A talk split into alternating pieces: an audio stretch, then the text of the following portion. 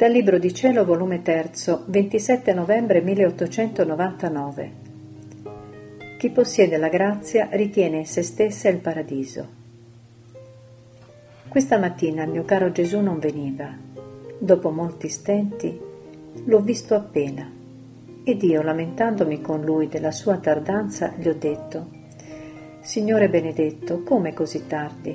Vi siete forse dimenticato che non posso stare senza di voi? O forse perduto la vostra grazia che non ci venite? E lui, interrompendo il mio dire lamentevole, mi ha detto, Figlia mia, sai tu che cosa fa la mia grazia?